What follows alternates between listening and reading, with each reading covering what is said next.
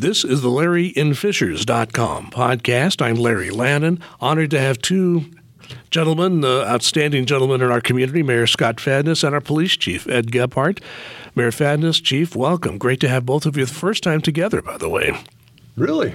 Yeah, I have not had the two of you on together. I've had each of you on individually, and the chief has been on before. So it's just good to have you all in one place, absolutely. And we can all talk about what's going on. And Mayor, of course, we must mention the fact that the temperature is about 13 degrees outside, and you did not wear a winter coat today. No, I don't have a coat, but you do need to mention I do have a sport coat on. A sport coat is on. Yeah. You know, the people who see the picture on SoundCloud right. can see that, but yes, and sometimes you don't wear the sport coat either, by the way. Yeah, it just depends. If it's above 20, I don't see the need. And this goes back to growing up on a North Dakota farm. Yeah, I mean, you grow up hardy in North Dakota.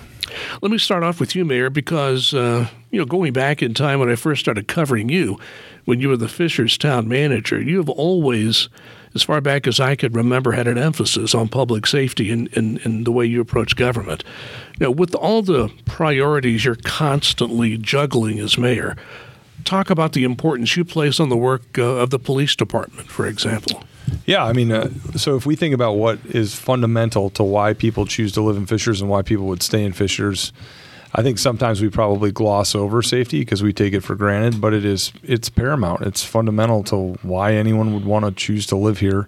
Now, I think what we pride ourselves on here, and I think Ed and I's relationship has shown this over the years, it's one thing everyone's always going to say they care about public safety. I mean, that's part and parcel. I would doubt there'd be a mayor out there that would sit in here and say, well, geez, Larry, I just don't care about public safety.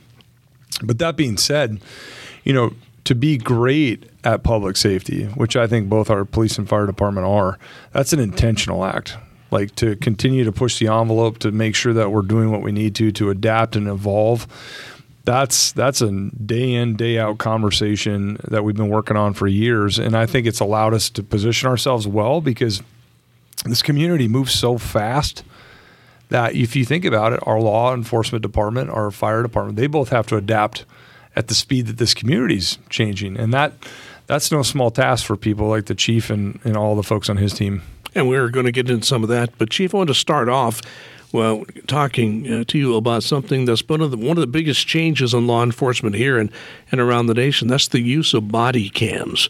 How have your officers adjusted to using these body cameras? I don't think for them it was an adjustment per se. We already had in-car videos rolling, so the officers were used to being videoed on scenes and on calls for service.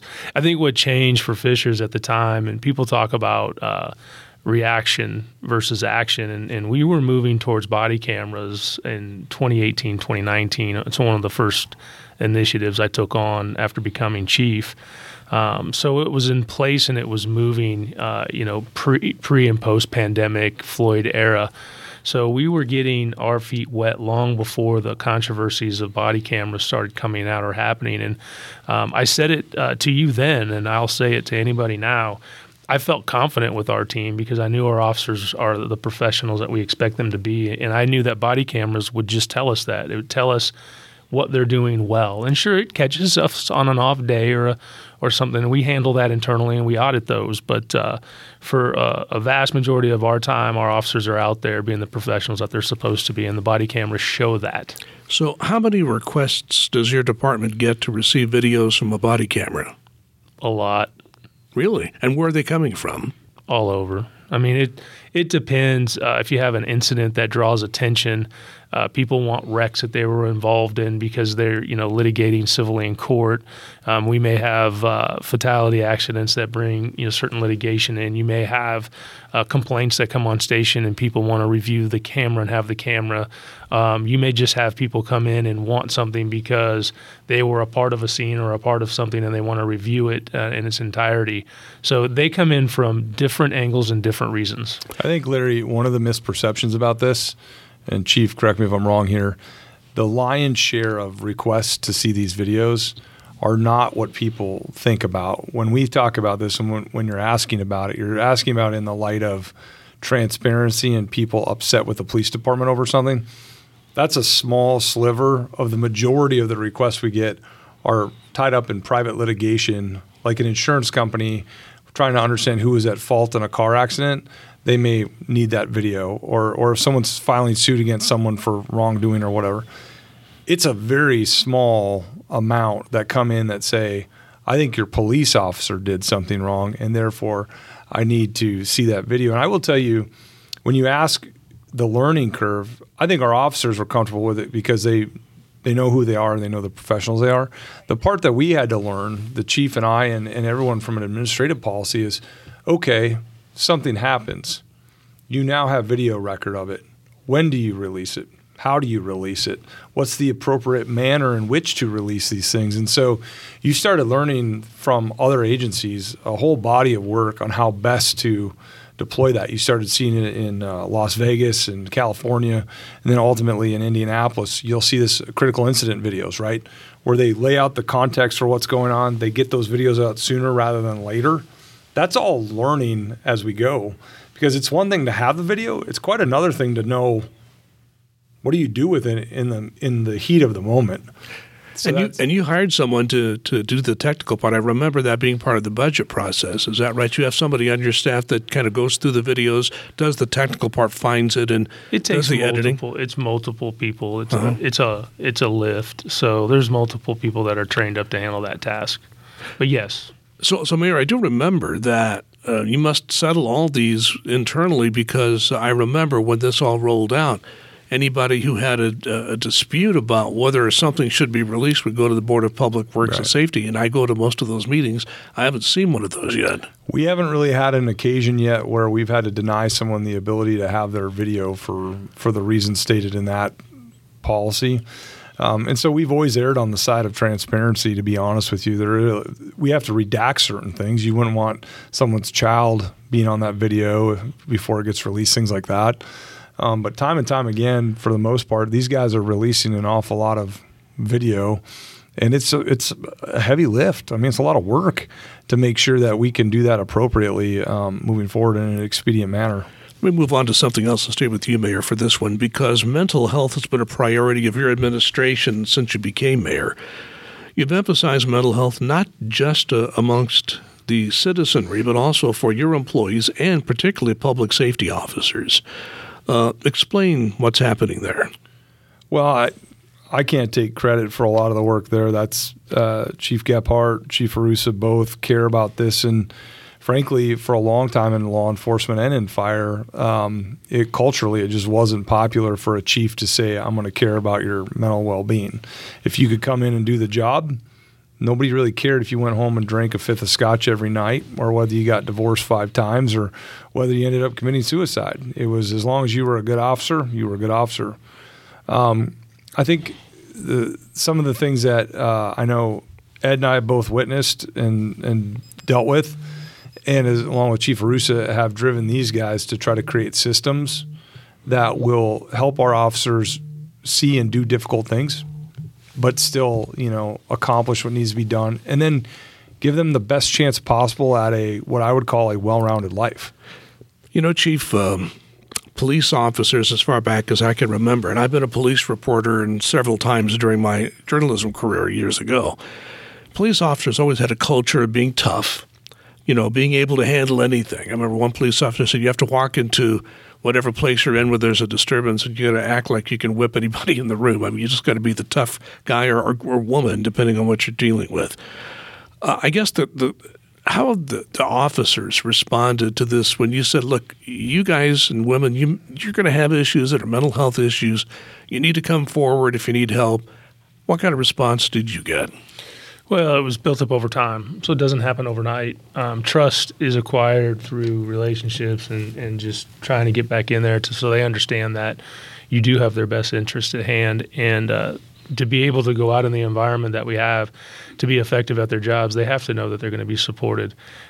We started on the physical side. We got a lot of trust through our physical work, through our city, through our HR and so forth, to where officers were getting the help that they needed.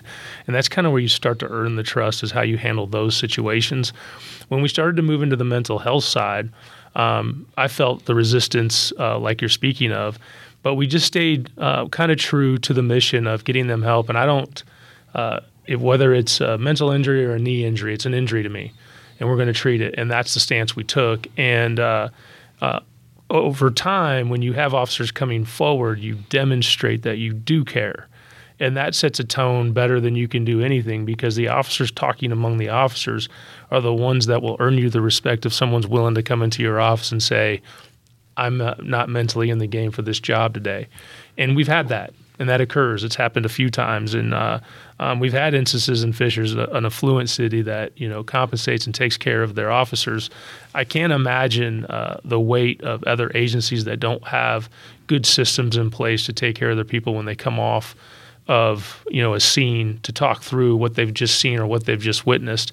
And then also, too, we have good outreach programs for our spouses. Spouses have a way of helping officers to get healthy as well. And I think as long as we keep treating them the way they should be treated, which is it's an injury, whether it's physical or whether it's mental, and we take care of them and we do right by them, and I do that with the support of the city, I think they see time and time again that they're going to get the help they need. They're in fear of losing this occupation in a matter of hours because of I'm not right. And that is a real fear. I've gone through it myself in my career, to where you don't want it taken away because it's all you want to do. And so we have to show them that that is not the first instinct that this city has, and they know that. So it makes it easier to get them help. And we've talked to them time and time again about just intersecting trauma. If you can start talking about it, you can get them to therapists, you can get them into help. We have a good chance and a high percentage of saving that officer's career. I got to know several police officers during my work over the years, and what I found is that most of them would tell me, you know, you're dealing with every shift, you know, you're dealing with the worst parts of life. Every day, your entire shift, everything bad that happens in town, you're going to be called to it. So he always had most of them had ways of dealing with it. Like one of them had hobbies. He had 100 hobbies. When he left to shift, he left that aside and always put his mind on something else. I'll tell you something else real quickly that I'll say. There are a lot of professions where people don't think about stress and all the mental health. I saw a documentary about 2 or 3 years ago about the news reporters that covered Hurricane Katrina. You know, their own communities were being destroyed, and that they were covering it, and that it took several months for them to realize that they were damaged, and that's not even talking about the first responders, the police, the other people, the National Guard, all those people that came in to help. Well, post-traumatic stress comes on over time, but the other thing to look at, and you're right, we lay out a good internal policy of, look, whether it's physical, whether it's mental, or whether it's spiritual. We have all those components in our building supported by the staff and by the city. So if you have to work out and 33% settle it in the gym, 33% will settle it spiritually upstairs with one of our 5 chaplains that we have on staff all the time. And the other 33 call therapists. It used to be you'd go on a shift and you'd go out with the shift at the end of the night and you use alcohol to consume your thoughts and your mind. And that's just not the way anymore, and we don't do it that way. And we've learned that in our own profession over time. Yes, I've sadly seen that and understand what you're talking about. It's really, Larry, it's so fascinating, though. Having been involved in these conversations a lot, we've got guys on our department that have been involved in multiple shootings now, you know, been around very violent acts in the worst of the worst situations. And it doesn't, they don't seem to be dramatically affected, at least at the moment. And then you have other guys and gals who a particular incident triggers them in a different way. You can't look at a lineup of people and know who and when and how something's going to really get their number. And when it does, you just got to be there to try to have the systems in place to intersect it. But any kind of predictive ability, I haven't seen it yet, because I don't get why one happens and the other doesn't. But it's pretty wild to be a part of and see it. Well, the weight of the job used to be tough it out, get back in there. That's the weight of the job. Those are the people that trained me. Mm-hmm. Now, however, we rely upon professionals to help us make those determinations on who's injured upstairs and who's injured physically. We don't do that as a staff. We have people to come in and help us with those decisions, which leads us to a good city policy. Because what's critical to me, like the mayor said, doesn't mean it's what's critical to him. And I've seen that time and time and time again. Let me move on to something else, because, Mayor, technology is changing the way police departments do their work. How has the city supported technology in law enforcement here in Fishers? Well, in a variety of ways, and Chief and his team have really kind of led the way on this. It's going to be. I'm excited to see what the next 12 to 24 months hold for our department, because I think we're at the forefront of a lot of technologies.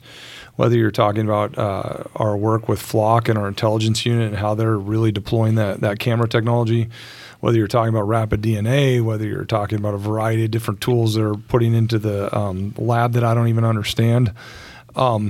But all of those technologies to bear, I think what you're going to find is that the Chief and his team, when bad things do happen in Fishers, I think you're going to see a lot of resources brought to bear to identify the people perpetrating those crimes in a much more expedient fashion than you would perhaps in some other agencies that are still dependent upon kind of instinct and just good detective work, which you can't replace, don't get me wrong, but you can supplement it with a whole lot of technology that can put that detective in the right place at the right time to try to make an arrest. Yeah, and I've gotten to know a lot of detectives over the years, not so much here in Fishers, but doing police reporting elsewhere.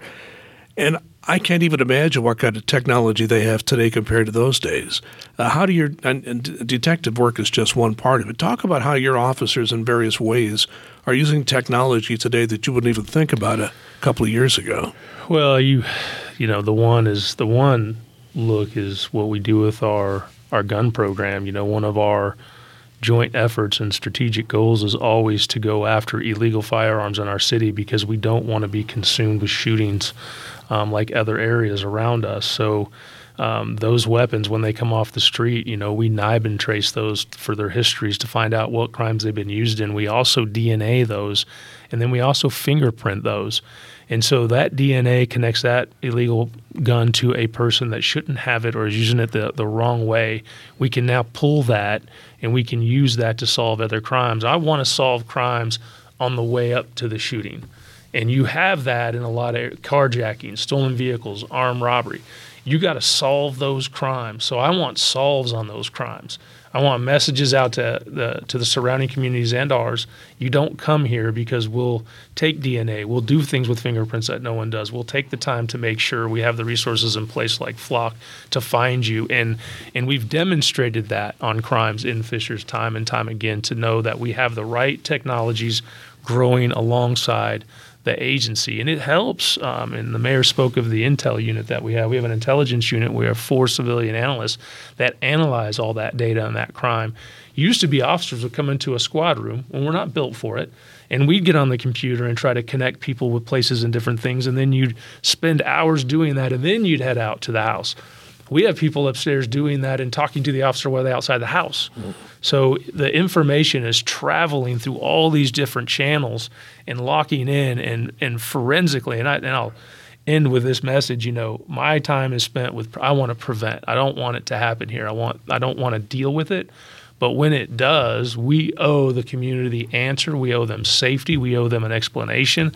We owe them the story. And then we owe them even better prevention to look at that and see how we can avoid doing that in the future. Could you just explain Flock? Sometimes it's been controversial, but I know a lot of officers and police departments use it regularly. Sure. Explain how Flock works. It captures snapshots in time. It captures cars and vehicles with certain triggers within the system that we set. Those, and so if you're looking for if you have a robbery in a certain area, you can lock in, you can search that area for that particular vehicle, it pulls that plate and you have a suspect. Case in point, we just arrested a robbery suspect within 2 hours of the robbery because of that technology. And the difference in that technology and the problems with the other technology, it has a 30-day purge. It's gone. It's out of the system. It's about crime happening now. It's not about, hey, let's look back and see if someone was in a neighborhood, 6-7 years ago. Retention and searchability was a lot of the problems with LPR prior to the Flock product, which helps you to do that snapshot at that time of the crime. So if you have a burglar in a neighborhood, you can get that information if you're working it with a good detective at that time. So I know when Flock was rolled out in some communities, it was a bit controversial because it has the potential to roll up information about people who are not necessarily involved in crime. You feel comfortable with the way Flock is being used here? 100%. I know the controversy you're referring to, at least localized. There's always the national conversation about people's privacy, and we have strict policies about who can see that data. that's a law enforcement tool that has to have a certain degree of, you know, rational nexus as to why we're accessing the information.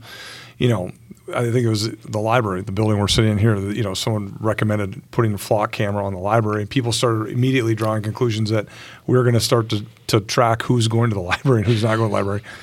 That couldn't be further from the case. I mean, that camera is to identify people who are driving vehicles that are tied to crime, the commission of a crime or a warrant or what have you, exclusively. I don't have access to that information. No one's selling your information to other entities. It is strictly a law enforcement tool. So I do feel very confident in the use of it.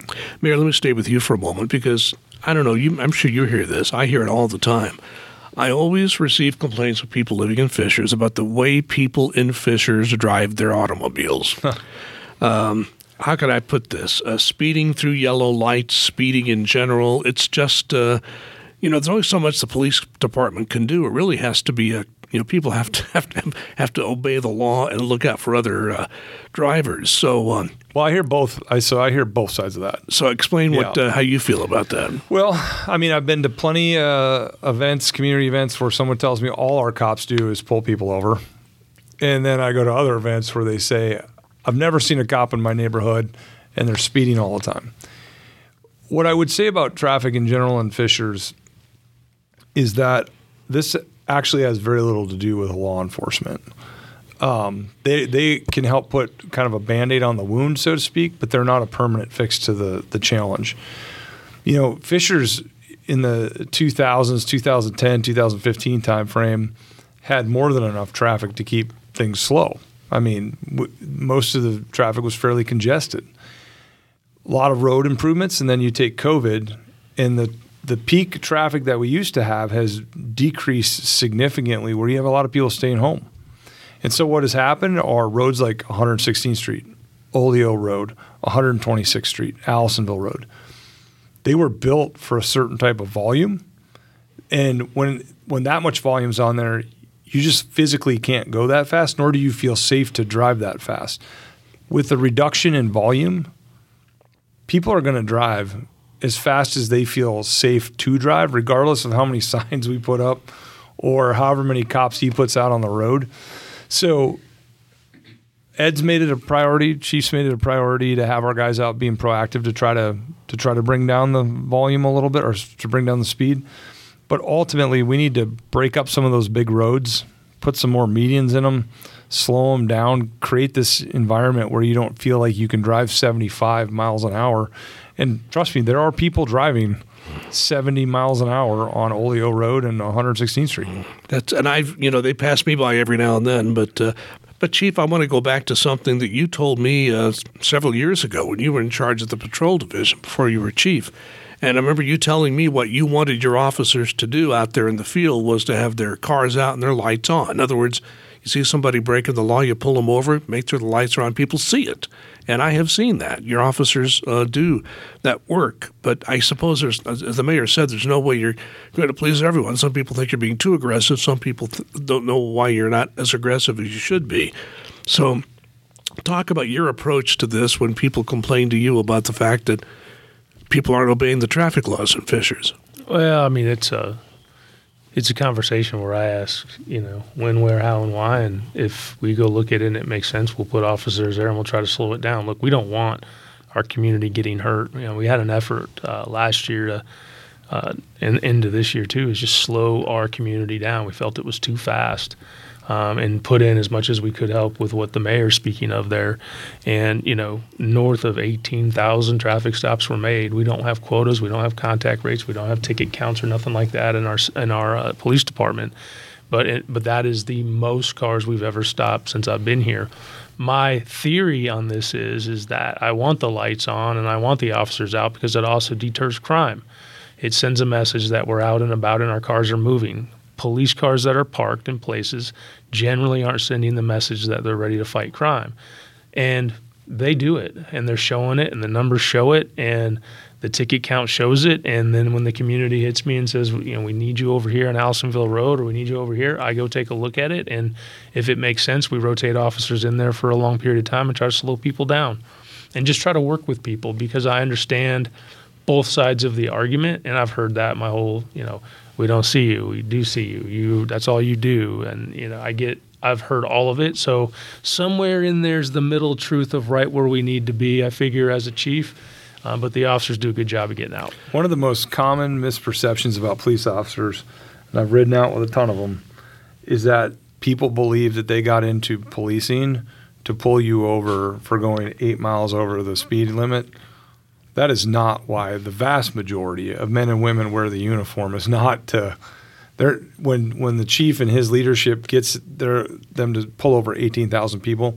That's a real lift on leadership to get folks to do that, because they want to go catch criminals, true criminals doing violent crimes or perpetrating theft or what have you. The majority of them are not thinking, today I'm going to go pull over 45 cars and give you a ticket for making an illegal U-turn. That's not the men and women that I've come in contact with most of the time in the police department. They're rare. There were the days when there were police departments that had quotas. There probably still are some that do that. But you're saying you don't do that. No, Mayor, I've seen a couple of different numbers on this. The 2020 census put Fishers' population at just under 100,000. I've heard 105,000 being the current population. Is that pretty accurate? I think right around 104,000 is what we're projecting at the moment. The reason I mention that is because when I moved to Fishers in 1991. The 1990 census had the town of Fishers at just over 7,500. In 2000, it was under 38,000. 2010, it was just over 76,000. So I guess the reason I bring that up is that when you're talking about policing a community, I mean, the way our community has grown at such a rapid rate, that certainly does change the way you approach staffing and putting together and supporting your police department. It does. The law of numbers says, I don't care who you are, if you put 100,000 people together, there's a percentage of those people that are going to want to do bad things or have done bad things. If you were to ask me, what has changed today, policing versus, say, when I first started 15 years ago, I would say a couple of things. The number of people that our police department comes in contact with or identifies that have serious criminal backgrounds has increased a marked amount. And then the amount of illegal firearms that they come in contact with is also significantly different. And then I would say one other one, and Chief could weigh in on this, that I find interesting. And part of this I can't put my finger on. I can't tell if we've just gotten better at identifying these people or there are more of them now living here, but there is a... We won't go into details, but there are a decent number of people that call Fishers home for the very same reasons you and I would, for they like the community, schools are good, but they're bad people. They're bad people doing bad things and being part of criminal enterprises, and they call Fishers home. And I can't tell you how many times Ed and his team have been involved with federal agencies or otherwise where they're extricating, they're taking people out of our community who probably haven't, to my knowledge, they haven't committed violent crimes in Fishers, but they call Fishers home. And that was never, I don't remember that being around 15 years ago. I think a lot of what you speak of too is, I think they were around. I think intelligence-wise, technology-wise, we know about them through various reasons now than we did then. And I think the officers too, along with technology, and you can have all the technology in the world, but if you don't have a savvy officer to operate it and get it done and ask the right questions to get that information, to get into the technology or the intelligence gathering piece of it, you don't know who these people are or where they're at. And we spend a lot of time trying to figure out where our future threats are so we can guard ourselves from it. But I would agree. And scaling up is a team effort between all factions of the city and making sure that you provide services everywhere. The Fishers Police Department is a part of that, but we are growing at a rate that I feel that we need to. I think we're growing technology at a rate that I think is going to help supplement things that could help in that growth, and I feel confident with where we stand in our numbers now. Larry, I just want to add on to that, what I love about the Chief's approach for this preventative model is take these people who are now calling Fishers home that do bad things elsewhere. Because of the systems he's put in place with our intelligence unit and our crime reduction unit and our relationships into the FBI and DEA and frankly, IMPD, CJIG, all that. Yeah. We're identifying these people because, look, if you're a bad person involved in crime, it's going to come back to your doorstep at some point. People are going to show up and shoot up your house. They're going to do a variety. Like, it's going to come home to roost. So his approach of being proactive, saying, look, I know Jim Smith in that neighborhood is involved in narcotics because I have relationships with FBI and DEA. And crime reduction units been on that house, and we know what's going on. If we get there first and get them out of here, I personally believe we've prevented violent crime from happening in our city. It's not a matter of if, it's a matter of when. And so I think that is proactive in its own right, I think. The last 4 years, roughly four, maybe just under 409 illegal firearms taken off the city streets by these officers.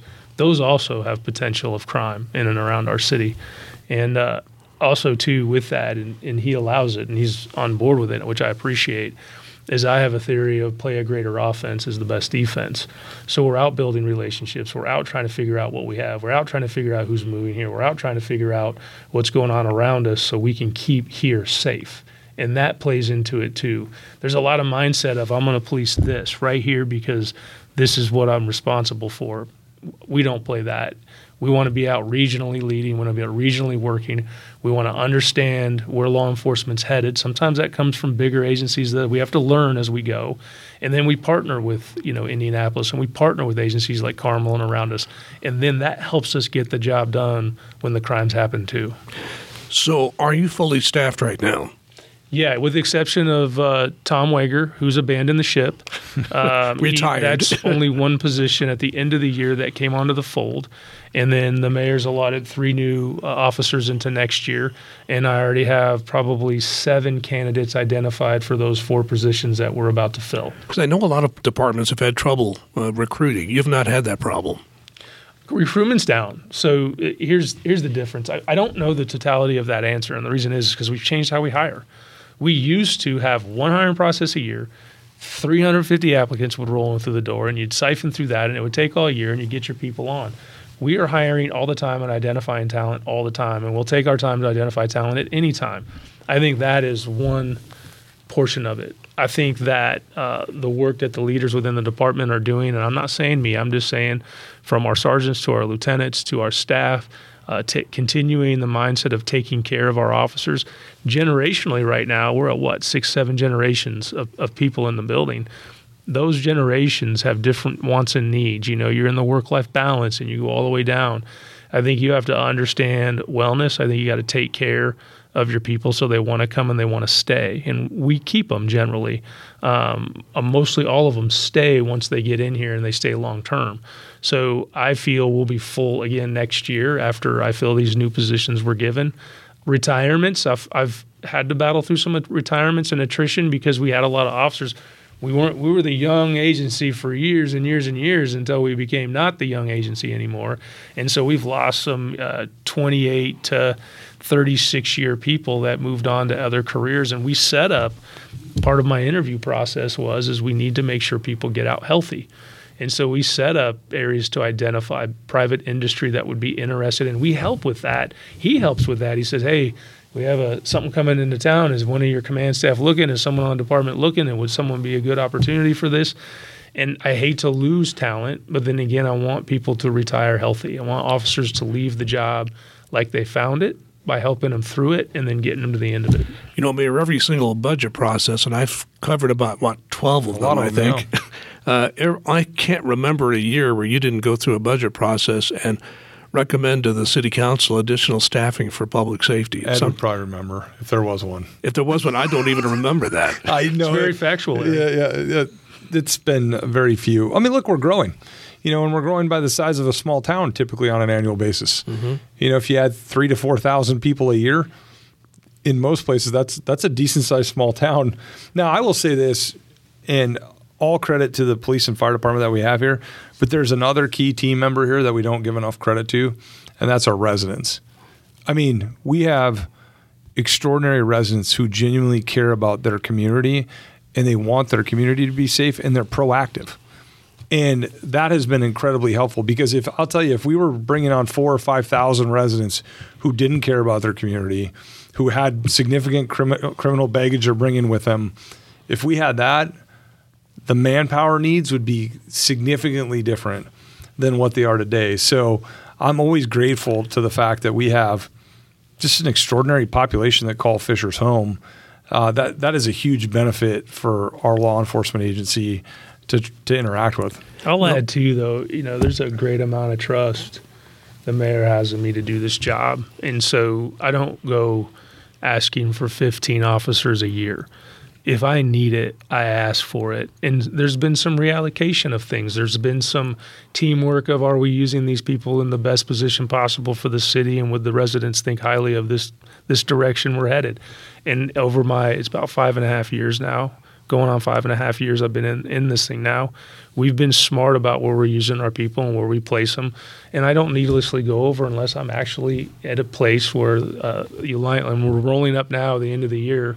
Stats will tell me, where we got ahead, and then I present that package and we decide as a team. We're out of time. Mayor, anything you would like to add that I didn't think to ask?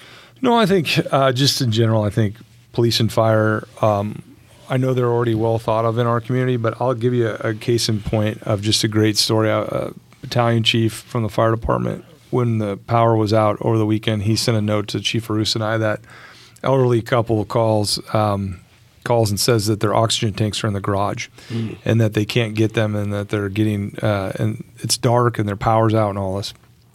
They go over there, and the truck helps them get their oxygen tanks out of the garage, and then they realize that the elderly couple has flashlights that don't work because the batteries don't work on the flashlights or whatever. So they lend them their flashlight, and then the engine drives over to the hardware store, buys batteries on their own accord, brings them back, and sets up the elderly couple with the batteries and make sure that they're all right.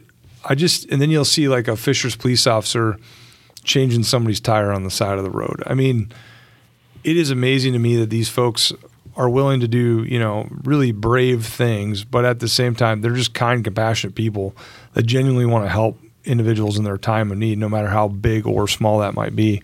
So I'm glad to be a part of that, a small part of that. And, I think we've got some great leadership in both police and fire department. And I think you're going to see a lot of innovation in the next 12 to 24 months coming out of both agencies. So, Chief Gebhart, anything you'd like to add? Pleasure to be here. Can't wait to get back to work. That's right. He can't wait to get it. Just so you know, his police radio is at ready just in case he's called out. So we're glad you were able to stay for the duration of the podcast. The questions didn't get hard, so I didn't leave. Yeah. Police Chief Ed Gebhart, you just heard him. Mayor Scott Fadness, thank you so much for your time today.